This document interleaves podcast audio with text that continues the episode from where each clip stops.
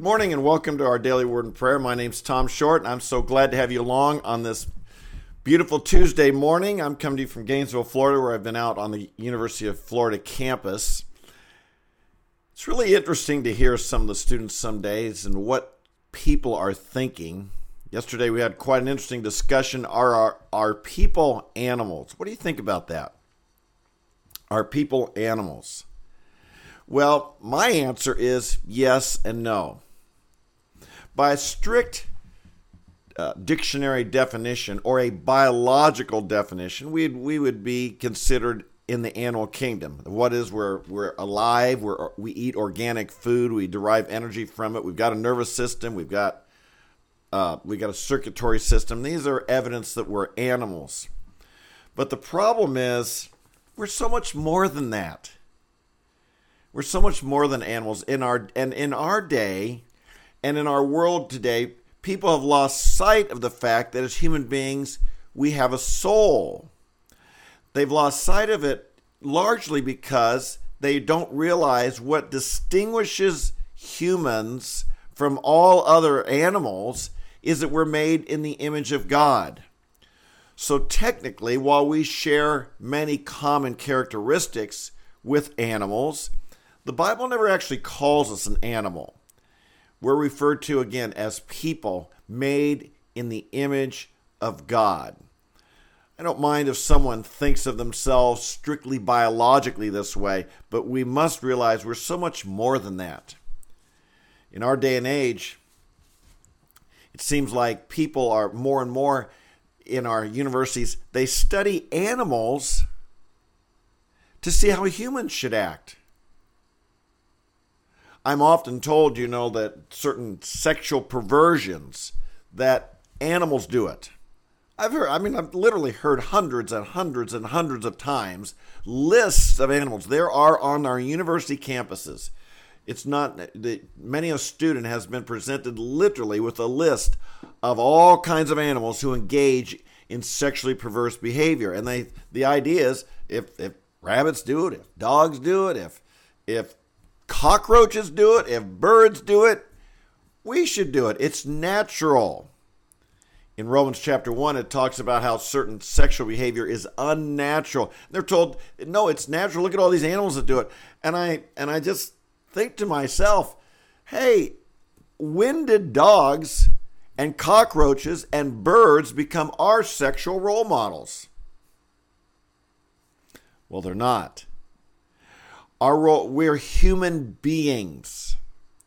Rather than look down to animals as mere creatures of instinct that are merely about survival, we should be looking up to our God and saying, being made in the image of God, how should I be acting? How should I behave? Friends, it's not long if someone thinks they're an animal, it's not long before they act like animals, mere creatures of instinct mere creatures of power, mere creatures of survival, and taking advantage of others. This is where people sink to. May I urge you, don't sink down to the level of being an animal. Rise up to the level of being made in the image of God.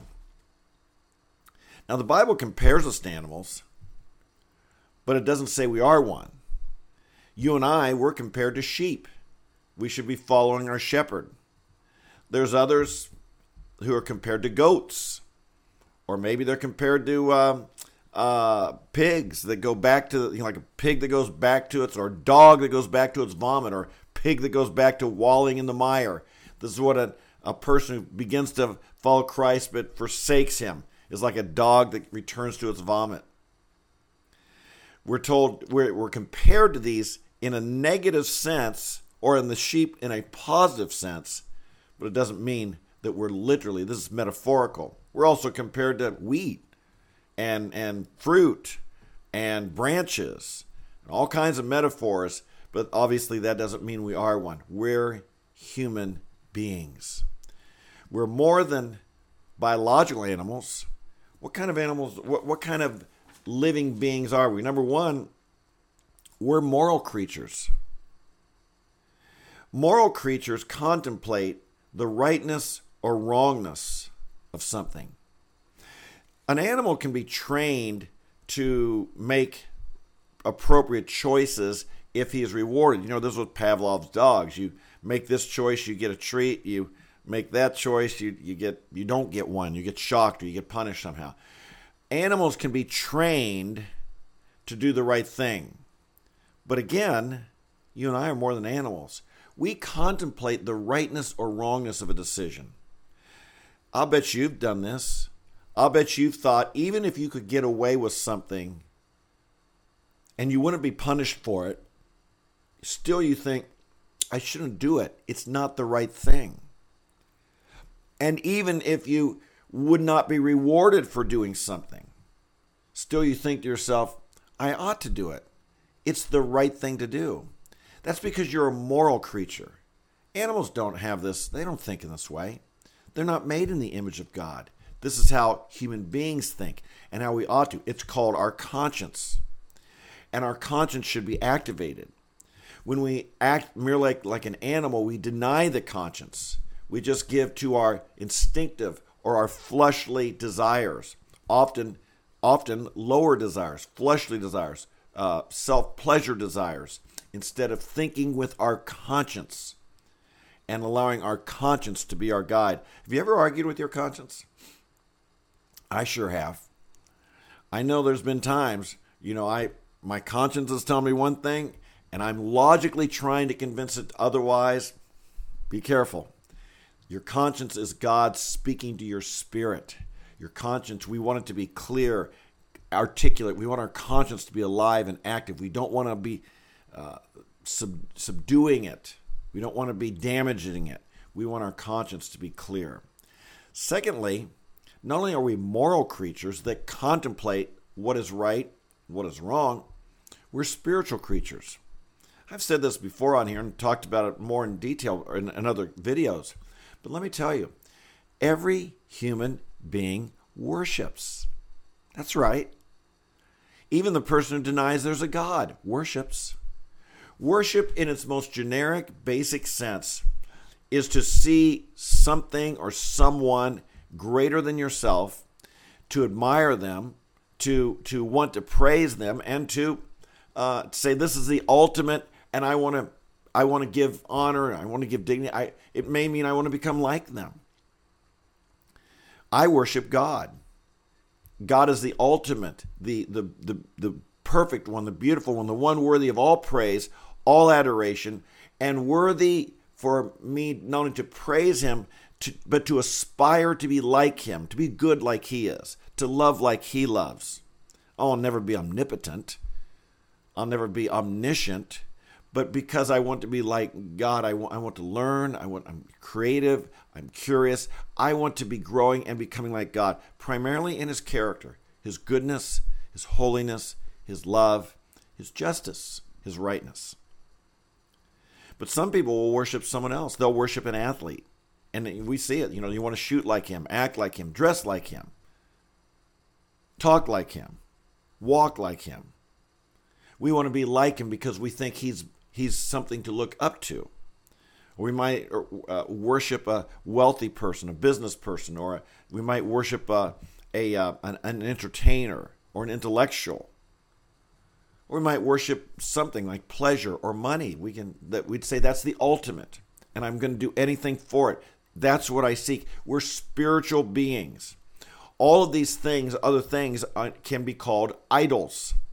There's some place something an idol is something we put in the place of God.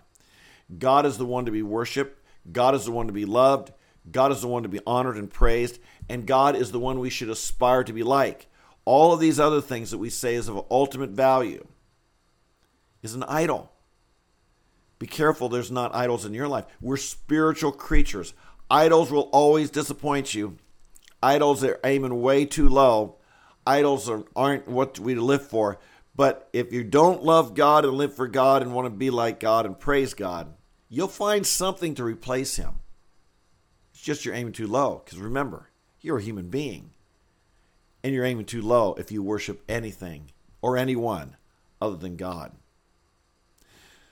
Third thing about us humans that's different than any others, we're eternal creatures. You and I have been made to live forever. You and I have been designed by God, created by God with the idea of eternal life. Now, of course, that was forfeited by sin.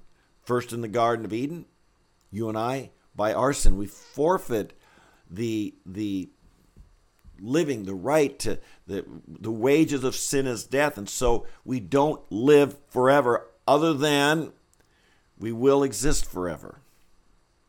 We are eternal beings. Of course, Jesus Christ came for the purpose to give us eternal life rather than eternal death, eternal judgment. Jesus came to give us eternal life. Jesus died for us humans. He didn't become a dog, he didn't become a cow. He became a man, he became a human being. He lived this life as a human being, as a moral creature who never sinned, who rose above and lived righteously in every thought, word, and deed. He always did what pleased the Father. We read in John 5. And as a perfect human being, he offered his life as a sacrifice on that cross for us imperfect, sinful human beings. Remember, the wages of sin is death. There's no reason Christ should have died. He never sinned. He never did what would bring about death. He was a holy, perfect man. And ultimately, no one took his life from him. He laid it down on, on our behalf. He is the good shepherd who laid down his life on behalf of the sheep, you and me. And in so doing, he took our sins, he took our punishment, he bore our sins upon himself, and he and he suffered and died in our place that we might have and receive the gift of eternal life. How awesome is that? How awesome is that? I hope if you're watching today, you have received, believed in, trusted Jesus Christ to be your Savior. You are going to exist forever. You were designed to have eternal life. You weren't designed to go to hell, go to judgment. You weren't even designed to, to, to be gone, perish. You are designed to live forever. Now, some people don't want that. I hear people all the time say, Life, I'd get bored in heaven. Someone told me that on campus yesterday. I'd get bored in heaven. They think all the boring people are in heaven. They want to go to hell where all the fun people are. What a silly thing to say. What a dumb thing to say. What a ridiculous thing to say. Obviously, I don't think they believed it. I hope. No, no, no, no. Hell will be a terrible, terrible place. You won't have fun in hell. You say all the fun people will be in hell. Well, it's going to be so dark you'll never see them. You'll just hear their screams and shouts, their wailing, their their their their, their tears of their their crying out, their misery. You won't even see them. No, hell's not going to be a big party. No, not at all. You were designed to live forever. You are a moral being, but you fell short. You're a spiritual being. We're designed to know God, have relationship with God, to worship God, to love God, to live life in the reality that God is real. And you are a eternal being, designed to live forever. And this is where Jesus comes in and gives us the, the forgiveness, the reconciliation. He causes us to be born again and to be made alive that we too might live forever. This is our hope. This is our faith. We know it's true. Father in heaven, we thank you that there's a distinction, a major distinction between us and any animal because we have been made in the image of God. Lord, we, we thank you that we are moral creatures. I pray, Lord, help our consciences to be awake and alert and alive and be, be sensitive to not engage in that which is wrong and morally wrong, but to be listening to your still small voice in our conscience that leads us in the right path. Help us, Father, to be truly spiritual creatures that awaken the spirit within us that feed the spirit, that allow the spiritual side of us to become strong and dominant, that we wouldn't just be controlled by fleshly desires, but we'd be controlled by, by an awareness of what's true and what's spiritual and what's lasting, that we be worshipers of the true God. This is who you seek. that you, you say, Father, that Jesus, you said that the Father seeks those who worship in spirit and in truth. And might that be us? And Father, we thank you today for sending your Son Jesus. Might it never grow, might the gospel message always be alive and vibrant within us. That you've made us to live for eternity. And indeed, this life will be compared to eternity, it's going to be, it's like a sprint. It's going to be like a vapor. It's like a flower that blooms and then it withers, it fades. Our life is so short compared to eternity, and you've made us to live forever. Thank you, Jesus. This will be life indeed. This will be life as it was meant to be. This won't be heaven won't be boring. We want to thank you. Heaven's going to be alive and real, and in heaven we will be truly alive like never before. We bless you. We thank you. Oh, Father, we see people whose lives have been, their souls have been destroyed because they think they're animals, they act like animals, and these fleshly lusts wage war against their soul. We pray and ask for your mercy. Have mercy on lost people. Awaken them. Might they be born again to a living hope and be saved. In the name of Jesus Christ, we pray for this. And we ask it in his name. Amen and amen. God bless you. So glad to have you along. You know, yesterday when I was out on University of Florida campus, a couple of uh, wonderful women came out and said they listen every day and they uh, said hi and introduced themselves to me once again. I'm always glad to hear of that. You know, if, if um, sometimes I see people leave their names in the chat, otherwise, you're just like a number of views. Be more than a number. Let yourself be known. Say hi, leave your, leave your name in the chat or in the description below. Or if I'm in your town, always come out. I always like to know who's here because you are more than a number. It just helps me realize that. If I say, oh, wow, you listen in? Thanks for telling me. Thanks for letting me know. It makes me feel this time is significant and meaningful to realize who's being part of this. So thank you for joining us. If you are new, make sure you subscribe, hit the like button, come back every day. We believe that getting in the Word of God every day, talking about praying, this is a brief time, 15 or so minutes of encouragement inspiration, instruction. I believe it makes a difference in you. I trust trust that. You come here every day for the next several weeks or months. It'll lift your attitude. Don't don't neglect it. Be faithful. Be committed. It'll make a difference in your life. It'll help you remember who you really are in Christ and help you grow in the Lord. We need it every day, not just once a week, a couple times a month. We need it every day. So God bless you. So glad to have you along. I love you guys. Until we meet tomorrow, 8:30 a.m. We'll be here live again tomorrow, or you can watch later in the day, or even listen to the podcast on the Apple, Spotify, or Google platforms. Until then, God bless you. God make His face shine upon you. God fill you with His joy and His peace. I'll see you tomorrow. Bye bye.